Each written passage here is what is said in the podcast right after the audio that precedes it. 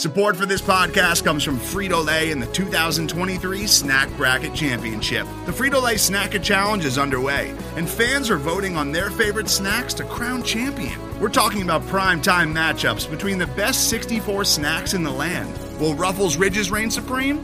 Can Doritos defend their dynasty? Or will Smartfood use their smarts for a surprise upset? Only you can decide. Get in on all the action for a chance to win up to $1,000 or a year's worth of snacks. Let your snacks be heard. Just go to fritolaysnacket.sbnation.com to vote and enter for a chance to win. No purchase necessary. Sweepstakes ends April 3rd, 2023. Void where prohibited. Year's worth of snacks awarded in the form of 52 coupons, each good for one bag of chips. See official rules at fritolaysnacket.sbnation.com.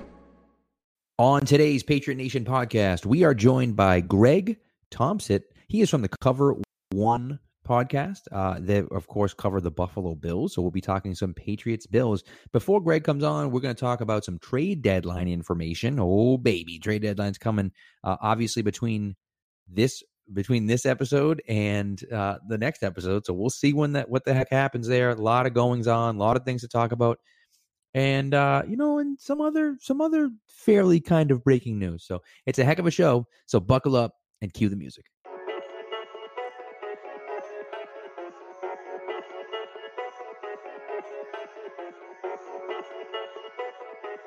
Stacked receivers, two to the right. Russell Wilson extends the hands he has. Wilson, quick throw, and it's intercepted. Intercepted by Malcolm Butler.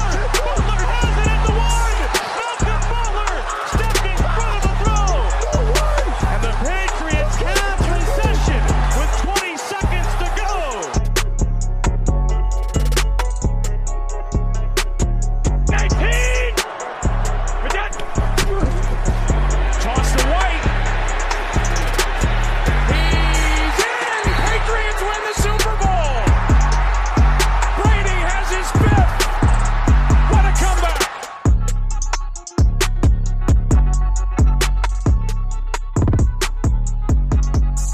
Welcome back to the Patriot Nation podcast. Ryan Spagnoli, as always, joined by my good friend Pat Lane. Pat, uh, last week we opened up the show with you know talking about uh, me and the COVID news and breaking that and that whole situation, and then today you broke some news on me. I had no clue. I, I was I was pissed off for a minute, to be honest with you. I was pissed off. Why, why don't you tell the world now what you what you uh, accomplished uh, last night? That that's pretty cool. Yep. It's pretty cool, man. Uh, yeah, we brought home brought home a new puppy. Um, brought home a new puppy, Reese. Adorable. Uh, oh, she's a cutie pie, man. She's a cutie pie. Reese Bubblegum Lane is her name. Um, she is uh she's a cutie, and it just it kind of we we've been on a list. To, she's a golden doodle. My wife is allergic to to dogs, and so she's a golden doodle. And we've been on a list for you know for a while, and we were thinking the spring because we wanted a, a, a mini, you know, smaller one. The standards, standard golden doodles can get like 75, 80 pounds. They're huge. And we didn't want, we didn't want, we just can't have a dog that big. And so, anyway, so long story short, we got a text from our breeder that was like, hey, someone needs to rehome their puppy. She's like 11 weeks old. What do you think? And we're like, uh, Can't say and she's no. like, you can pick it. You could have her tomorrow. And I'm like, what? so we were like, okay, we're like completely not prepared, but let's What do did- it. What you the load hell? the you know, car it's- up and just did you just head to Petco and just grab everything at first sight? Bed, water. So what ha- So well, what's interesting is that she actually, the woman, we literally just bought a bowl and that was it. The woman um, that that was rehoming the dog um, had a crate and had a bunch of other stuff, had some food already and everything like that, and she like basically for like an extra hundred bucks was like, here, take take all the stuff, which was Oh, which was really great. nice of her. So Worked out. which was nice. Coming from a loving home, it just you know situation was that they just couldn't. You know, they just they just couldn't. puppies uh, are tough, man. Like I said to you, and, and Miranda said it. Yep. You, you got a fourth child now, so gear up, Bro. right? Just right when Johnny Mhm. starts to get old, and and he's, uh, you know, he's kind of getting some. He can be on his own a little bit. Now you welcome a puppy. Right. Welcome back to to Oh yeah, bro. I mean, this is it. This is the first night, so I haven't even dealt with the night yet. So right now I'm feeling good, but we'll see how I feel in the morning. So Yeah. Hey, no barking yet. So now we have to get used to that interrupting us. that's it. If that happens, you know, if it happens, it happens, right? We'll deal with it. So, but yeah, that's uh, that's Reese, and uh, I've been calling her little, little Reese. She she's got the little peanut butter coloring. So I, the I kids thought the figured it had something was- to do with cute, it. I know I thought mean? maybe it was your favorite candy because it's mine. Um, I but- mean, it's kind of everyone's favorite. yeah, ain't it has but, to be. But You're yeah. a freak if it's not. I know, but you know, but or allergic to peanut butter. You know, one of yeah, those. One of those yeah, or that, or right? that. Yeah, you're right. so but uh but no great news and and uh something we're very excited about the kids were over the moon just Oh, just so pumped about it and uh you know and i feel like every kid every kid should grow up with a dog right i just feel like every kid growing up with a dog and having a dog with you and like a best friend um it's just so cool you know Yeah. and uh, and i think that that's something that i'm excited for my kids to to have and Oh, yeah. i i had a dog i think we got a dog when i was in sixth grade so you know, we had a dog kind of, you know, from then on. My sister was in first grade. So like we were young, you know, and we had a dog. Of course, he's passed away since, but like, you know, we had a dog forever. So it was just I've had one forever. that. And You know, I- my dad. I can't live without it now. It, you know, when, yeah. when it's my turn to move Right. out, and uh, first thing I get, man. Yep. Yep. Here's our And soft so side. it's, Now let's uh, get we into went trade deadline talk. We'll get into trade, and then Let's our do it. soft side's Let's gone. Our soft side is gone now. I'm ready to blow it up. I'm ready to blow it up, Pat. Oh man, bro, listen. If you lose on Sunday, and we talked about this last week, if you lose on Sunday, you're three and a half games back. You're two and five. They're six and two. You're looking way up, and I don't know how you're going to catch them, honestly. And I know there's seven spots, and so you can, you know, you could. The it's possible. Listen, I always go back to 99. 1999 is what I always go back to, right? Patriots started out six and two in 1999. They finished eight and eight, right? They started out six and two. They finished two and six. So they were they were struggling big time. Um, they were struggling big time, and you know that could happen with the Bills. I don't see that happening. Could happen with the Bills, barring something like that, if you start out two and five, man, you ain't winning the division. It's just not No. happening. And And- so and, hey, at that Bill- point, trade everyone. and and Bills fans, listen up because you've been waiting for this moment for how like my whole life. I'm 23 years old. You've never had an opportunity like you do on Sunday. It's right, Right. in front of you. You can you can bury the Patriots on Sunday. You've been waiting for this. What was Brady? 28, 29 and 3 in your state, maybe even more, 31 and 3, something crazy like that. You have a Yeah, chance ridiculous. to bury the Patriots, make them sellers at the deadline, and readdress everything they do on both sides of the ball. If you give Yep. this one away, you piss this one away, just like we're so used to you doing Buffalo. At home. You do this At home. at home, you're right back in it. Pats are right back in it. Yep. And it's crazy. And let, let's be real, I'm a lot lower on them than, than a lot of people. I don't think this team's going anywhere, and I think Bill Belichick knows it. But Yeah. you go in Buffalo on Sunday and you you you sneak out a win, you play better on both sides of the ball, you move the ball, Cam gets a little bit better. You know, you might make me think a little bit because Buffalo just blew up and, and they've been playing welcome to October too, by the way. You get blown out by Tennessee. You lose to the Yep. Chiefs at home. They run for over 200 on you. And now you, you don't even score a touchdown versus the Jets. And now you got a hungry Patriots team that's looking to prove a lot of people wrong. They've heard the Yeah, no, chatter. yeah. So here you go, Bills. Well, here you go. Here's a big opportunity for you. It'll be November Absolutely. You get my you drift. know? No, hundred percent. And and here's the thing with the deadline, right? Let's just say the Patriots. If the Patriots win on Sunday, I don't think they're selling at the deadline. Outside of of you know, right, we'll just we'll address the elephant in the room, which is Stephon Gilmore. Gilmore's getting traded. Yeah. Right now, whether that's at the deadline or whether that's in the offseason, it's going to happen. You know, I personally think it makes more sense at the deadline, only because you would assume that a team is willing to pay more at the deadline than they are in the offseason. That and Simply don't you because it, it- not to cut you off, but don't you see too no, no, go ahead. his play? It, like, granted, when you you're in the depoy, uh, defensive player of the year, and you've played so well for so long, like your status and, Right. and what you're expected is of of so high. I'm not saying Stephon Gilmore's been bad this year. He's definitely hasn't been what he's been the last two three years. There's a little dip in his play. I don't think he wants to be here. You let this drag out to the end of the year, you're losing value. You're losing time to trade him. Get- like you trade him the Right. offseason, I think that's the difference between a second and a third, maybe even a second and a fourth rounder. Realistically, with one year left, Well, 31 years old. So, but this is the thing, right? And people are talking about, oh, there's no way he's getting traded for a first round pick, all this, blah, blah, blah, blah, everything else, right? I get it. He's 31. I understand. He's the reigning defensive player of the year. He is a top five to 10 corner in the NFL. He is. He still is.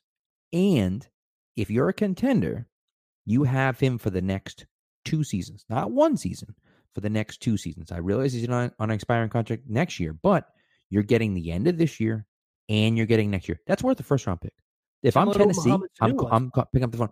bro. If I'm if I'm Seattle, Seattle has no picks left. But if I were Seattle and actually had any picks left, I'd be in a heartbeat calling them because Chicago? that's the type of player you need.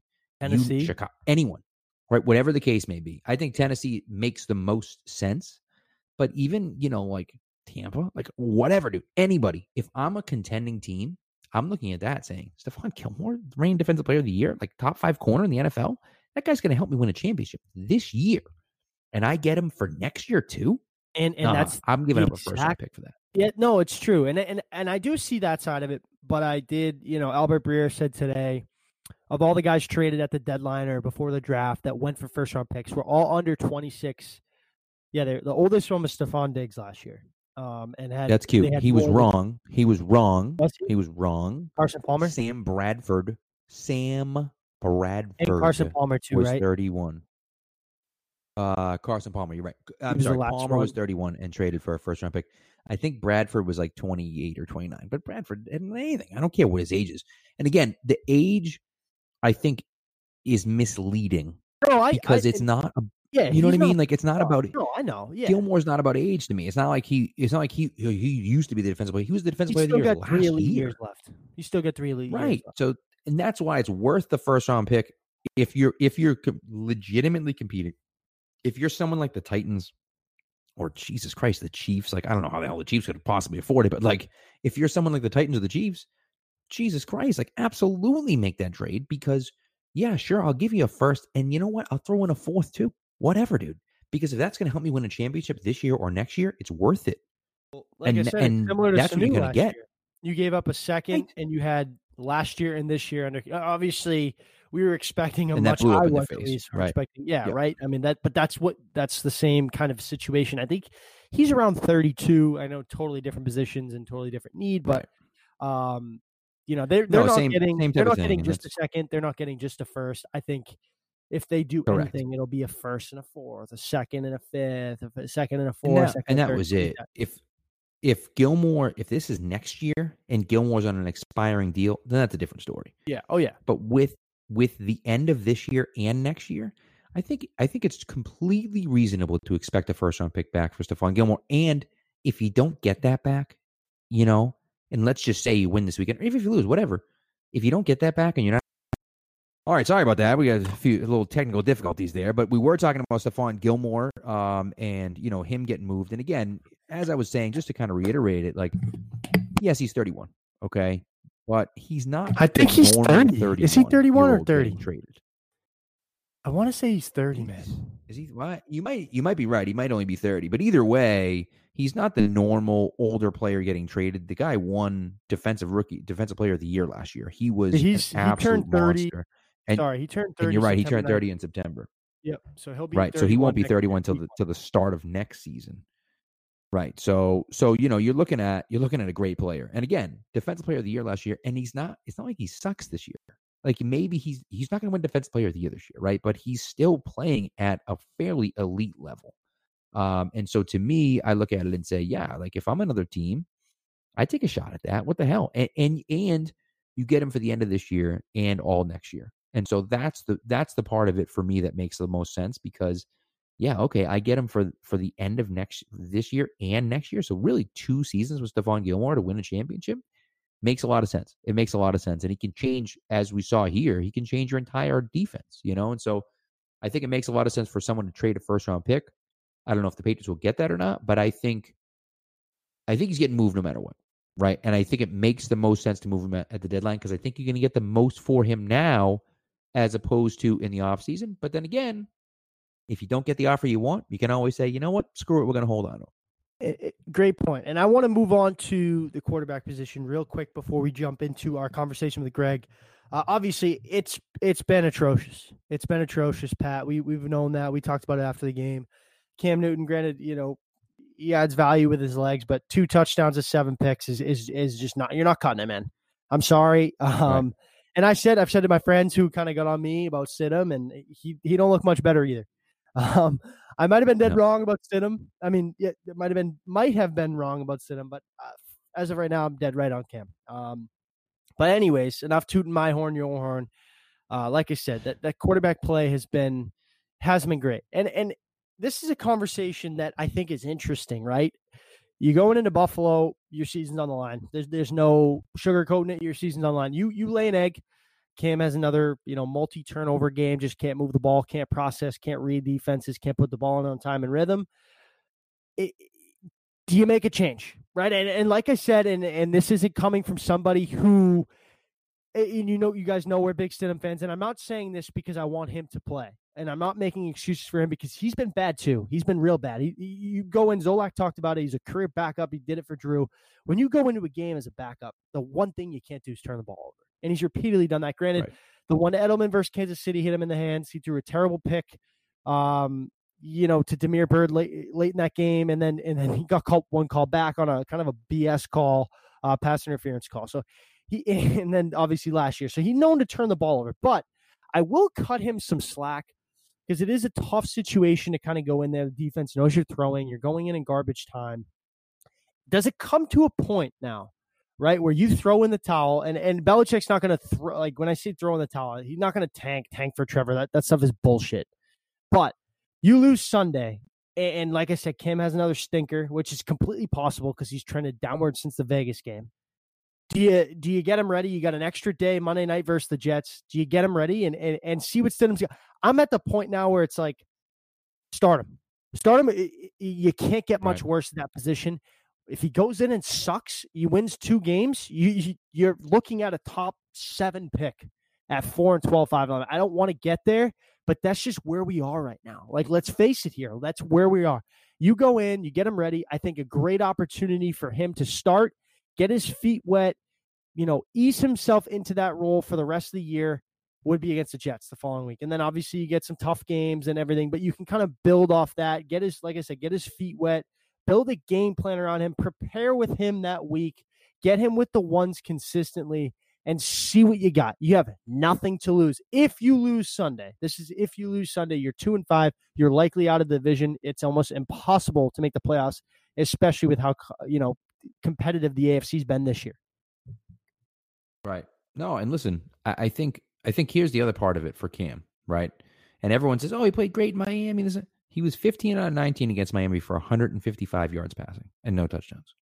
He was 17 for 28 for 162 yards, a touchdown and interception against Vegas.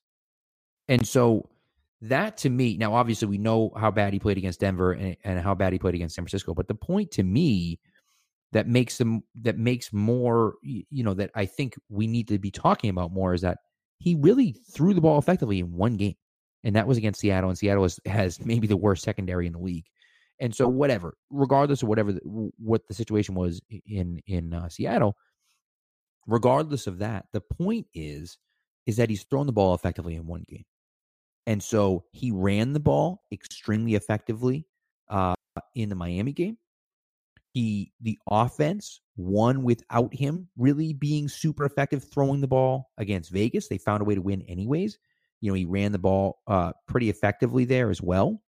Uh, not super effectively. He only had he only ran the ball nine times. To be honest with you, but but they moved the ball a little bit, and so I think that that's kind of a big you know, that's kind of what people overlook and say, oh, yeah, he was okay in the Vegas. No, he wasn't. He was throwing the ball, he wasn't good in those two games. So he really, you know, he's had one good game throwing the ball and, you know, four kind of not very good game, one horrendous game. And, you know, three like, eh, okay, like fine, I guess, but like not very good. And the Denver game wasn't good either. So I guess, I guess two, like fine one bad, one really bad. And so it's like, if that's what you're getting from your starting quarterback, what the hell are we doing? Like, put in Stidham. And and the thing the thing about it for me is is you're not putting in Stidham. And first of all, I think you should trade Cam. That's my number one thing. Now, whether anyone will take him, I don't know. Maybe Dallas is dumb enough to give you a six round pick free. for him. He was basically free in the offseason. He was free when you signed him. Who's going to give up a pick? Because, right. in, in my opinion, how do you keep a guy if you're officially moving on? And I know it sucks because he came here to rejuvenate his career, and I want him to get that next contract. I really do. I think he's taken a lot of accountability on himself. He's been a great leader in that room, and, and Stidham talked about how much yep. he's learned from him. I respect that from him. Um, you know, taking accountability. He said, "I don't point fingers, I point thumbs." Right. So Right. If you're moving on from him at that point, can you even like can you keep a polarizing image like that behind Stidham? You know, like if, if you're officially throwing in the towel, is it because someone can turn around and say, well, well think, if you don't, you know, if you don't want him, just cut him. We'll, we'll just get him that way. We'll get him yeah. free. If you move on from Cam, you have to get rid of him. You can't keep him on the team because it just doesn't. To me, it doesn't make any sense um, to keep him there. If if you're going to move on from him, I mean, what are you, you know, what are you doing? Right, his contract runs out. It's not like you're worried. Contract's out, uh, done at the end of the year. Like, there's no reason to have him around you know, if you're moving on. And I think I think for me, honestly, at two and five, I look at it and say, okay, at the worst, you're just seeing what you have because this is really a lost year. Your offense has sucked for multiple weeks in a row now. You saw what the offense looked like with Hoyer at starting quarterback. And again, Stidham, and, and as we've reiterated and we'll continue to say it, Stidham's looked terrible going in as a backup. He's looked terrible. And so is he even active Sunday? Did they make him active? Are they going to turn around and say, "Screw you! You don't deserve the backup role"? They're going to roll with Hoyer. Like they've done it before. Maybe. I mean, it's possible, right? And that's so that's that's there's so many questions that we don't know, right? But like, I just think for me, I look at it and just say it can't possibly be worse than what they've already put out there. Really, I mean, if you look at it, you just say it can't be worse. So why and, not? that, like I said, why not start the kid and, the final eight games and see what you got? Right. Maybe he wins a job for next year. Maybe he gives it, you at least a little hope for next year. Right, because at that point you're drafting in the top, you know, in the top half of the draft, and so you look at it and say, okay, maybe the, maybe there's a guy we can get, maybe we can draft a guy. But if Stidham can play well, you're like, well, okay, maybe we don't have to draft a guy in the first round. Maybe we can draft a guy in the third or fourth round. That you know, maybe there are some question marks. Remember, Joe Burrow was going to be a fifth round draft pick last year, and and he had a full college football season, and he he showed out. And so, are they playing college football now? Yes, they are. Is it a full college football season? Not really. So, we're not really going to know, right? They're not having a full training camp. They're not doing it. So, like, is that Joe Burrow guy out there? Maybe. Probably not. Like, you know, as far as like nobody is concerned, that all of a sudden is good. Baker Mayfield, same thing. Kyler same thing. Like, these guys were little known players before their one big year, and they've all turned into Super. Baker, maybe not so much, but they've all turned into superstars in the NFL. And so, is that guy out there? Maybe it's possible, but like, okay, if Stidham is fine, then maybe you don't have to take a guy in the top. You know, in the say you're in the top ten. Maybe you don't have to take a guy in the top ten. You can take something. You can uh, you know look at another position, and then you can take a maybe a more developmental guy or a shot in the dark a little bit later to say this kid has the skills to do it. He just never really got the opportunity. And so you know, is that going to happen? I don't know. But like, at least you know what you have. At least you know going into it, hey, you know what? We can kind of compete with Stidham at quarterback. Or, yeah, no, we can't compete with Stidham at quarterback. So we need to replace that immediately, whatever the case may be, wherever we're going to go, you know? And, you know, so we'll see. We'll see what happens. But I think that that's, that's the thing to me. Of course, we're getting ahead of ourselves a little bit because they haven't lost yet.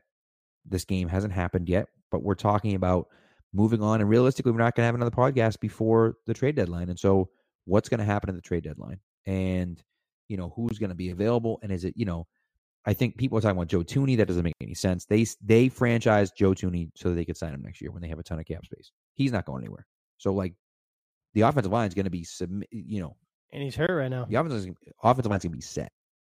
You know, and he's hurt right. And so, you know, but so we'll see. We'll see what ends up happening. But man, uh, it uh it does not look good. And we talk about it with Greg, but like, man, just being on this side of of, of this just sucks. It's different, you know? man. It's so sucks. different. Yeah. So, but anyways, guys, thanks thanks for listening. We appreciate it. We're going to get into our uh, we're going to get an interview with Greg Tompsett from uh, from Cover One. He's a great great interview. Obviously, Bill's guy, but um, you know, but we have a great conversation with him. We really appreciate uh, him coming on. And so make sure you stick around for that. As for us, we'll be back with the post game show, as you guys always know. And then we'll be back with this show next week. All right. So we are extremely excited to bring on Greg Tompsett. He is the host of the Cover One Buffalo podcast, obviously covering the Buffalo Bills, the Patriots opponent this week. And uh, Greg, welcome to the show, my friend. Appreciate it, man. We're really excited to be able to talk tonight. It's uh, it's a foreign feeling for Bills fans and Bills media to go into a game with reason for actual optimism. This is a foreign feeling to actually have any expectations. I, I don't know how to handle myself. Greg, we were talking about it earlier, and I and I, you know, it, I I have tweeted this out by now because I have it saved in my drafts. Bills fans and Bill, it's right in front of you, man. It's right there. You've had you've waited a long time for this. You can bury the Patriots. Um, you know that you can really solidify yourselves in the AFC East. This is a, a, golden opportunity. I'm sure you guys have been waiting a long time for. Um, so here it is. It, it, it's kind of funny. It, like the tables have turned. We, we were kind of in the situation last year. What was it, week 16? You guys had a chance to come into Foxborough and kind of make things interesting. Probably would have lost the division, I think, because we ended up blowing it versus Miami in week 17. Um, but obviously, we were on the other side of that, right? We knew the Bills were coming and they were a hungry bunch. I think this Patriots team who I, have said before, I'm a lot lower on than a lot of people. They're definitely going to be hungry. They're a team that responds well to adversity and, and all like the negative chatter that they hear all week. Uh, so it should be an interesting game. Uh, I, am ex- extremely excited for it, and obviously we're on the other side now, so I, I get it now. yeah, it's it's certainly weird to be in that spot, but I think you're spot on. I, I actually I'm really uncomfortable with how important I think this game is. I think this is an absolutely critical game from a you know season long perspective. You talk about the difference of if the Patriots win this and now the Bills are five and three and they're three and five, but they have a game in hand in Buffalo. I mean, that's a huge leap for them to get right back into the thick of things. If the Bills win and they go six and two and the Patriots are two and six, I mean, two and six with how competitive this AFC is and how many good teams there are vying for these wild card spots, that's a steep hill to climb. Well, and that's it. And so the Patriots have actually already had their bye, so they would only be they would only be three and four, not even three and five. So that's even a oh, bigger yeah, difference. Back, yeah. Right. And so the thing is, so for me, you know, again, like you said, even two and five though, to me, you know, Bills are six and two, we're two and five. Like it's for all intents and purposes over. And I mentioned to Spags beforehand, like 1999 is what I always come back to. Patriots started out six and two and finished two and six. It ended up going eight and eight beyond a collapse like that, there's no way you could start out two and five and catch a team that starts out six and two. It just doesn't happen in the in the NFL, especially with the talent that the Bills have. It's not like the Bills are like, you know, the the the Bengals and they're just putting things together. Like they have a talented roster offensively and defensively, and it looks like Josh Allen, although he's come back to earth a little bit in the last three games, has you know has improved significantly since last year. And I had said from the beginning you know, and you remember, and, and of course, uh, those of you that are on Locker Room now, which is in the App Store right now, which is pretty dope. Uh, Greg is, you know, Greg is a, a constant feature on on uh, on Locker Room, and we've been chatting since the beginning of the season. And I had said at the beginning of the year, I thought the Bills were kind of a sleeper Super Bowl contender with that roster, assuming Allen could take as many leaps as he as he needed to and the first few games, he looked unbelievable. And again, he's come back to earth a little bit, but he still looks significantly better than yeah, he did last year. It's hard to play that well for that long, right? I mean, and he's he's finding ways to win games. I know, obviously, Kansas City, it's a tough game for anybody. And then, um, you know, Tennessee, I'm sure you don't want to talk about. It. Everybody has a as a stinker, you know, that you lay. But like I said, I think Bill said it great today in his pod in his press conference that, um, you know, he he's doing a great job of using his outlet receivers. Yeah, and it's you know you talk about those first four games. It was understandable. The teams were coming into it saying, "Well, we're not sure if you can beat us deep because you've been terribly inaccurate. So we're going to go man and just dare you to beat us deep." And he did for four straight games, and he was hitting deep shots and deep crossers. Yeah, and you know being able to make them pay. Well, then all of a sudden teams like, "All right, all right, that's enough of that." um, we're going to drop two deep safeties. We're going to play cover three. We're going to play quarters. Um, you're going to have to beat us with death by a thousand paper cuts. And, you know, do you have the discipline to actually do that over and over again? And daring teams to figure out, or daring Josh to say, hey, can you make the check down decision over and over and over again and not force a ball deep, not force it into double coverage, not try to force your hand? Um, and the good news for Bills fans is he finally started to do that the last two games. He couldn't help himself against Tennessee. He started to get a little yeah. bit better with Kansas City, and then he did it. You know, he still threw for 70% completion of 300 yards. There was some weird fluky stuff of why they didn't get in the end zone with the Jets, but they controlled that game 422 yards to 190. Um, he's finally starting to do that. So if he can figure that out and then balance it where defenses now have to come up a little bit and he doesn't get as many opportunities as he did in the first four games, but he gets some chances to hit deep and you connect on one of those along with the you know the the short stuff, I think they can get back into a rhythm. Yeah. No, I agree with you. And that's and that's the biggest thing is the discipline, right? Because at the end of the day, it's more important to not turn the ball over than it is to score touchdowns. And obviously it's important to score touchdowns, clearly. But like it's more important not to throw interceptions, really. And, and that's and that's a huge part of his game that was lacking. And he's really come up with that discipline. And, and I'll tell you what, he's impressed me. He really has. And, and I didn't know if he had it in him. I really didn't. After those first few years, I looked at him and said, okay, do we know? Is Josh Allen good or not? We don't know. And and I think he's at least definitively said he's good. Now, is he elite? I don't know. We don't know that yet because he hasn't been able to play at that level all year long.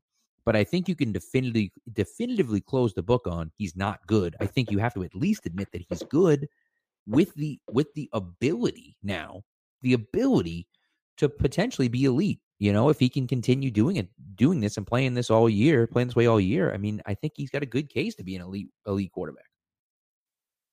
Yeah, I, mean, I think every Bills fan obviously probably got more excited than was appropriate after four games, um, because after four games he was, you know, the, he was on pace for 5,300 yards and 60 touchdowns. That obviously wasn't going to be the case, but it was fun to see. Right. The key is in these last three losses, none of them were sorry, uh, two, you know, the two losses and then the kind of ugly Jets win beating the Jets ugly basically counts as, as a loss. Um, so in those three games who haven't been up to that far, right. they haven't broke 20 points in those three games. None of them have been because of him. So that's really the difference. Is last year the defense was great, and if Josh played well, they won, and if he played badly, they lost. And pretty much all the losses were on him.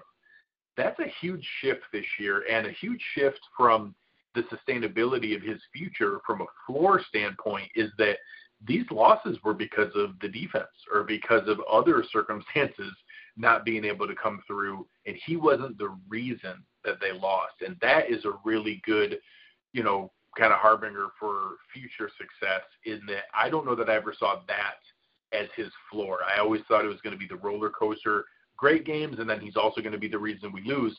If he can start to settle in at his bad games are now average, that's something special I don't know that I expected. And Greg, you obviously one of the main pieces that's kind of making his job a little bit easier was obviously the acquisition of Stefon Diggs. Um, I guess talk about him and what he's been able to do for that offense. Obviously, you know, open up the field for for guys like Beasley and and and um, you know, obviously opening up the second level for Singletary, who's a threat in both the passing game. Um, Diggs is, in my opinion, uh, up there with Davante Adams, one of the best route runners, if not the best route runner in, in the game uh, creates natural separation. He, he's a tough cover each week, and certainly uh, those two have been on the same page right away. Yeah, so it's it's really the domino effect of what he created. Obviously, he's a really good player. He's had good chemistry with Josh. He's done a great job.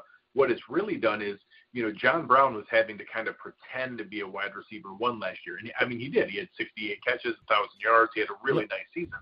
But yeah. he's not a number one receiver for any team that, that's looking at that. He just kind of had to play the role. Now you put him opposite, and honestly, some of these struggles the last couple games have been because John Brown was out. Um, when you have him, he's now a really high class wide receiver too to be able to have over there. And then you're talking about if you have those two on the outside, you can't give any extra safety help or attention on Cole Beasley. And if you get Beasley isolated on a on a uh, linebacker, he can embarrass anybody. So it's really the trickle down effect that Stefon Diggs opened up for the rest of the offense that now everybody else has more favorable matchups and even getting number one corner attention. You know, when Stefon Diggs is on his game running routes, there's nobody who can cover him. He can create separation on anybody. Um, so it's just that combination that they never had anybody like that before that another team had to game plan around. Nobody was game planning around John Brown. Nobody was game planning around Cole Beasley. Now they have a guy that you're afraid of, and then some other guys who can take advantage of that attention uh, so when they have everybody healthy and everybody in the game and their mind right, um, I think that that gives some real potential to what they can put together. what a help Beasley's been the last two years. I, I mean, I love him. He, Oh. he reminds me he plays a similar style to Edelman in his prime. I mean, talk about just consistent, right? You know what you're getting from him each week. It's six to seven catches for anywhere between 70 to 100 yards. He's a chain mover. Uh, he's a big piece of that offense. He's going to have a tough test, obviously, with John Jones likely on him this week, who I think is one of the best slot corners in the game. Physical, can really run with anybody. He runs like a 4 3. Um, those are always some interesting matchups. But uh, man, Beasley's, if he's your number three, things are going well up there. That, that That's for sure. Yeah, and so this past week he was actually an extension of the run game. They were running a really interesting combination of RPOs where Josh was reading it with Singletary and Moss, and then when the linebacker or safety came over, they were running kind of a stack formation with uh, usually Gabe Davis in front of him, who's a bigger receiver. And when they came over, he saw it as an opportunity. He throw it out there for one of those quick little bubble screens, and you had a blocking receiver in Beasley with one corner, and they ended up uh, kind of optioning to that four or five different times, and every time there's a free 10 yards. So it was just basically an extension of the run game because Beasley is so quick with the ball in his hands. So you know whether he's running those option routes, whether he's he's actually really deadly down at the goal line because of running those option routes, just like you guys know with Edelman, when the guy doesn't know which direction he's going to go and he can play that leverage against you, and all you need is the quick little separation to get the ball and fall down, and it still counts. It is tough to be able to to guard against. Yeah, sure is. Sure is. I'll tell you that much. And I think I want to transition a little bit just into some trade deadline talk because we were talking a little bit off air about how, you know, Bills fans are getting a little antsy, just as Patriots fans are too, uh, about about making a trade. And, and of course, if the Patriots lose uh, to the Bills on Sunday, it changes the narrative as to, um, you know, as to what the trade w- trade deadline would look like for them. But the Bills are interesting because people are like, oh yeah, you know, make a trade and do this. And well, they just traded a first round draft pick for Stefon Diggs. Like they gave up a lot to get him. And by the way, uh, you know, Minnesota traded him, of course, but drafted Justin Jefferson in the first round. He looks pretty damn good too. So it's almost like it's crazy how they were just they like get rid of one elite receiver, bring another elite receiver in. Almost it looks like it was just crazy uh, from from Minnesota's standpoint. But you know, talk about kind of what you think, uh, what you expect from the Bills. Um, you know, at the trade deadline, what you expect to see from them. I assume you know, it's going to be something like we've seen from the Patriots when they were successful, which is, you know, kind of those smaller guys. But, uh, but what do you think? Yeah, so I, mean, people are obviously throwing it. You know, whenever you threw out the rumors for Stephon Gilmore, you had plenty of Bills friends jumping out there. Oh, bring him home, bring him back to Buffalo, or you know, J.J. Watt's on the market and he wants to get out of Houston. One, the Bills don't have the cap space to do that, and two, just like you said, they've already traded away some you know major draft assets and, and didn't add a first round pick this year with that controlled rookie contract. Um, so they're not going to be making any splash trades like that. Um, there's a couple things I could see them in the you know you're seeing some of these other moves you know where you have you know Carlos Dunlap going for a sixth round pick and uh, Marcus Golden going for a sixth round pick. If they want to get in that kind of market where you're giving away a late day three pick for a, a low price player, I could see that. There's a couple guys. The one technique is the one space that I think they could. They didn't plan on Star Lotulelei opting out this year, so they didn't really have a you know no most teams don't carry multiple one technique run stopping D tackles. Um, so they didn't have really a backup plan, and they have some bigger three tech guys trying to fit in in that spot, but they're not really natural to it. So if they can go get you know Dalvin Tomlinson from the Giants or Tim Settle from the Redskins or Danny Shelton from the Lions or somebody that's a struggling team and a guy in an expiring contract looking to just kind of get get them out out and get something before they leave in free agency. Um, I could see something like that, but I don't expect a big move for the Bills. I mean, it makes sense to me. You know, it makes sense to me because you're not giving up a ton. I mean, I think back to like 2014. You know, Akeem Ayers comes in, Jonathan Casillas comes in. You know, guys that are guys that help out, but they're not like star players, right? They're like guys that fit in here or there, right? Kyle Van Noy, obviously Patriot, obviously turned out to be a really good player, but was was a nobody when the Patriots traded for him. So those Yeah, are the types of a bust. guys that I think He was a bust in in Detroit. yeah, yeah, and so that's you know that that's the stuff where I look at and say, okay, you're you're looking to make a move like that to bring a guy like that in because that makes sense, right? Yeah, a lot it's of those crazy, guys, man. and he was a big piece. Um, but yeah, it, it's interesting too from a Patriots side, like how how crazy things go. I mean, last year obviously traded that second round pick for for Mo Sanu, and that kind of blew up in their face. But um, yeah, for, as far as the Bills go, like that, like you said, those Patriot like moves would just be perfect. Right. It's interesting. It's definitely an interesting, uh, an interesting situation where you look at it and say, now the Bills are in this spot and the Patriots are in, and, and like, you know, like Spag said, like Patriots lose on Sunday and they all of a sudden become sellers of the deadline, not buyers. And so uh, that's going to be really interesting to see as well. And we talked a little bit about about Gilmore um, before you before you got on, and and you mentioned him here too. So it's going to be really interesting to see what happens. You know, are they going to move Gilmore? Are they going to move? Are they going to move Cam Newton? Are they going to like what are they going to do if they were to lose this game to the Bills? And I think that that's it's just such a fascinating setup um, for a game. And honestly, just the way that they've played so far this year, it's it's really hard to look at this game and think the Patriots are going to win realistically. But but psychologically for the Bills now, psychologically for me, if I'm the Patriots and I win the toss, I elect to receive. Because if the Patriots get up early on the Bills, psychologically now, the Patriots have had the number, have had the Bills number for 20 years. And I know I know it was Brady, and Brady's not here anymore, but it doesn't matter. It's still the Patriots. And, you know, as Spag said, you've waited 20 years to put the nail in the coffin on the Patriots, and you couldn't do it. You couldn't do it last year. You, you just you haven't been able to do it. The Patriots score early, now their offense has been terrible, but if somehow, by some miraculous way, they drive down and kick a or and score a touchdown, and the Bills don't score, and the Patriots go out to like a 10 to 14 point lead, you know, I think some of those doubts might start creeping into the heads of the of the Bills players. Like, oh my God, here we go again. Like, what is this? It's the freaking Patriots. We just can't beat them. And that to me is the only way that this game turns out in the Patriots' favor, in my opinion. I just look at it and say mentally and psychologically, you have to get out to to a to a quick start against this Bills team because if the Patriots are playing from behind, I don't see any chance that they win this game. Hey, I think you're spot on. Yeah, I think that, matter of fact, I'll take it even a step further. I think we're going to know the outcome of this game by the end of the first quarter. I think that we're going to see very quickly if the Patriots get out to an early lead, that means that it's a positive game script. That means there's a huge dose of Damien Harris. That means that you have Cam Newton running the ball. You can lean on, you know, Thuney and Mason and Andrews. And that's by far the Bills' biggest weakness is their run defense. So if the Bills jump out to a lead and you start to take away and you get a negative game script and you can lean on that side of it and you get some of that, you know, oh, we finally got it going, I don't see the Patriots coming back. So I think we're going to know pretty quickly what's going on here, and I'm petrified of the fact that I think we're going to know very quickly what the outcome of this game is going to be because uh, the weather is also adding a factor as well. We could have 45 and rainy with high winds, oh, and that's going to lean God. even further into a dogfight, you know, muddy, knockdown, dragout kind of matchup um, that I think could favor the Patriots needing to slow this down, needing to make it ugly, needing to make the run game be the deciding factor. Because if the run game is the deciding factor, they universally have the better run game.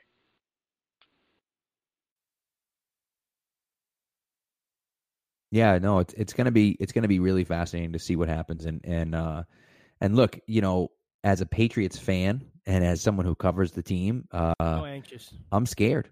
Yeah. Oh, I'm so like I'm so nervous because I know you know as a fan, right? And you know as someone who who's knowledgeable of football, you're looking at it saying, This is it. And that's why I thought last weekend was such an important game.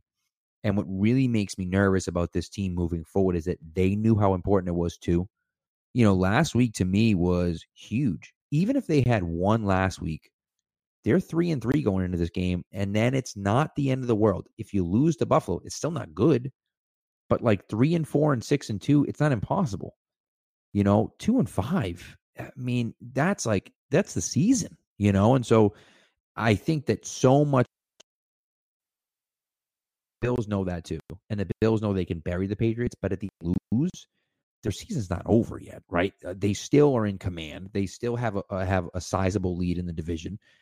Miami was creeping up behind them, but now they're starting a rookie quarterback. So, like, who knows what they're going to look like uh, moving forward. So it's like, you know, there's a lot of question marks about them. So it's really, in my opinion, it's really the Bills and the Patriots. And so then it's like, okay, if the Bills knock the Patriots off this weekend, I mean, that's pretty much it for for the Bills. They just look at it and say, all right, let's just let's just be decent the rest of the way through. Even if you just go 500, right, and you finish 10 and six, whatever, it's good enough to get you, you know, to to win the division and get into the playoffs. You know.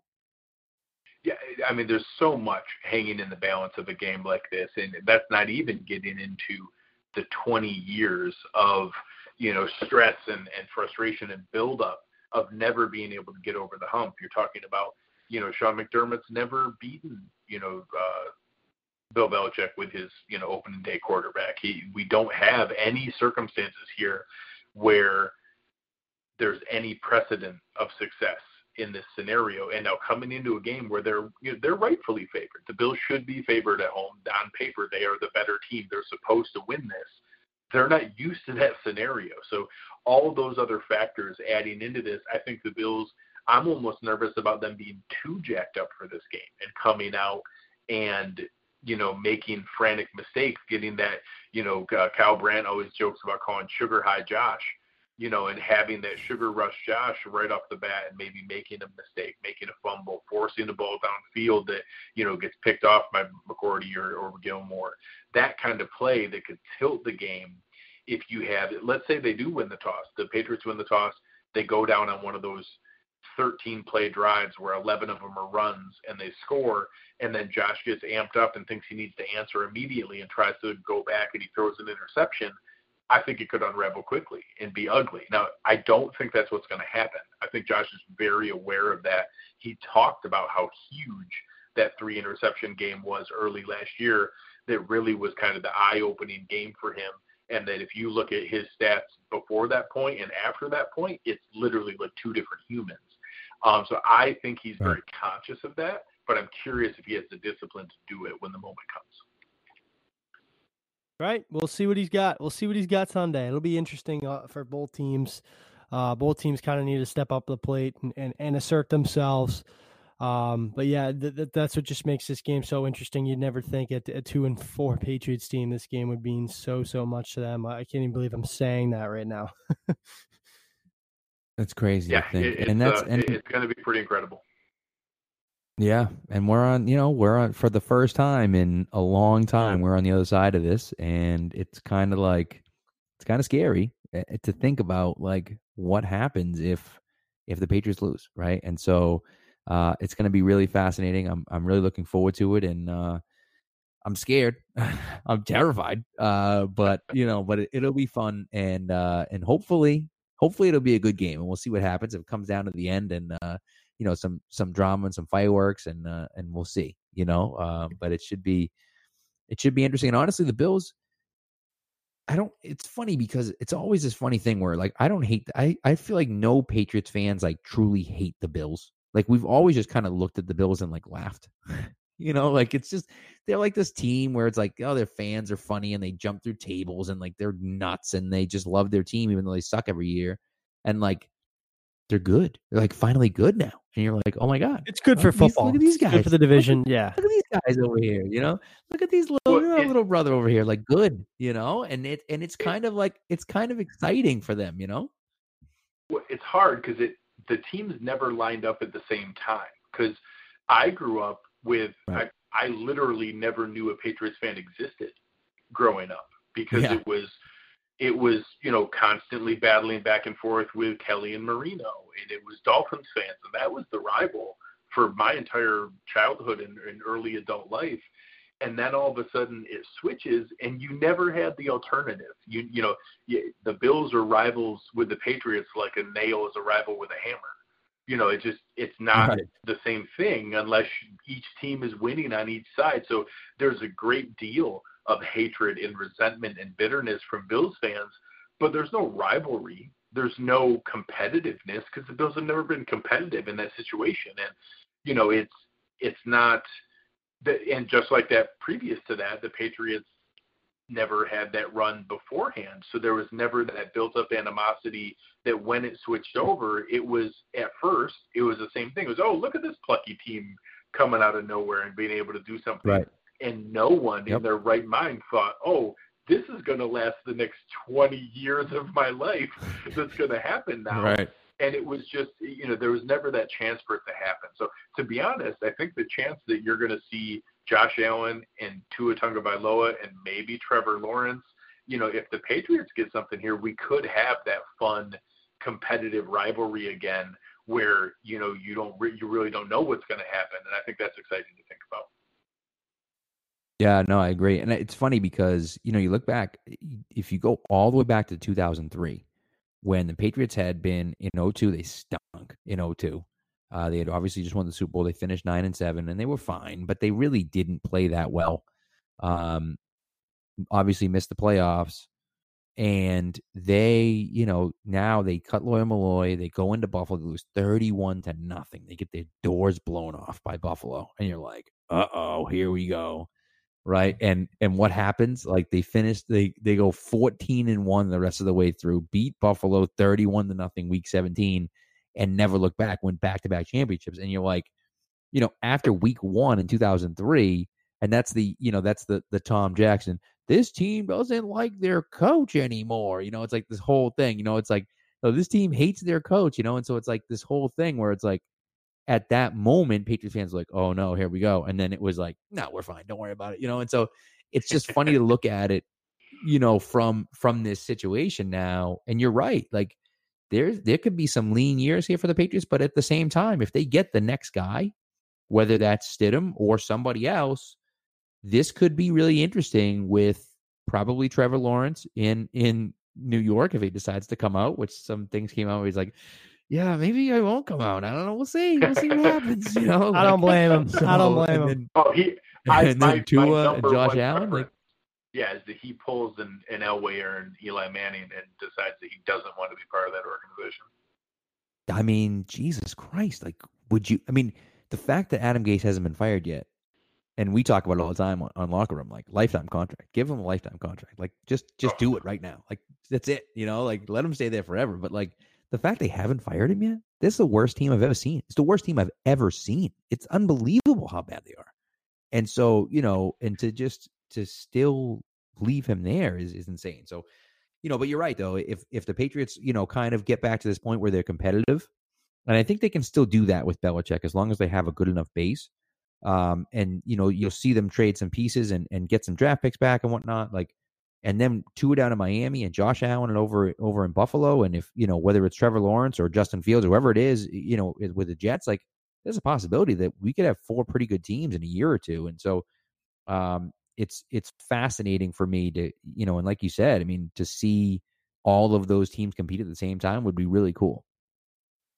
Yeah, very much so. And I think it's uh, you know, obviously I understand why why Patriots fans would want to continue the complete dominance that they've had, but I think it's good for football to have a competitive, exciting division with all competitive teams. Look at the AFC North right now, where you know you have Joe Burrow up and coming, you have a plucky Browns mm-hmm. team, and the the, the Patriot, and, and then the Steelers and the Ravens. That's the kind of fun I'd like to have, where you don't know who's going to win and everybody's capable of it. Yeah, that's cool, and it and it breeds a little bit of resentment too, which is always a good thing. I feel like having resentment for for fans is always kind of a good thing. And again, not like a hatred, but like you know, like we don't really like you that much. You know what I mean? And that's okay. Good, nothing wrong with that. I think. Yeah. exactly, exactly. So it's it's fun, you know. So, anyways, Greg, thank you so much for coming on, man. This was a blast. We had a, we had a lot of fun chatting with you. And um, before we let you leave, though, you gotta you gotta plug yourself. Tell everyone where they can uh, read you, see you, hear you. Obviously, most of these guys are Patriots fans, but nevertheless, you never know. You maybe want to get some Bills content out there. You know. So uh, I'll give the plug, uh, but I'll give one that is worthwhile for you guys. So uh, obviously you can find me at Greg Tompsett on Twitter. I try to be as reasonable as possible. Uh, you can find all of our work over at CoverOne.net and the Cover One app. Um, obviously the majority of what I do is cover the Bills, but we have a lot of actually really great draft guys. Uh, so we have Cover One Draft, and we have an entire draft series. So as you're looking at uh, what you want to look forward to, and obviously Patriots fans might need to look forward to the draft this coming year. Uh, you might want to take a look at the Cover One Draft and be able to uh, see some of our coverage there. So I'll get in my little dig at the end. Love it. There you go. Yep. Hey, I'm ready to bust open the. I'm ready to bust out the mock drafts uh, on, on, Monday morning if, if it doesn't go our way. Don't don't worry. You know. not. It's, you're it's. A Bills, it's a Bills tradition, so I'll, I'll welcome you Yeah. to it. You know, busting out the mock draft machine in Week Nine is a Bills tradition. So I'm all here for it, man. At this rate, I'm here for it. right.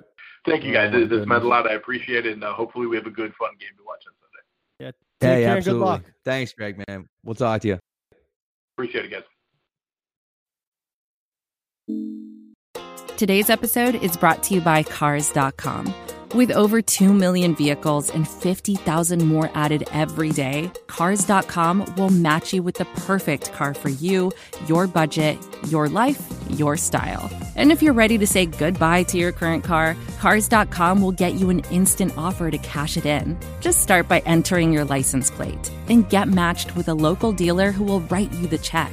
So whether you're looking to buy or sell, just go to cars.com. It's magical.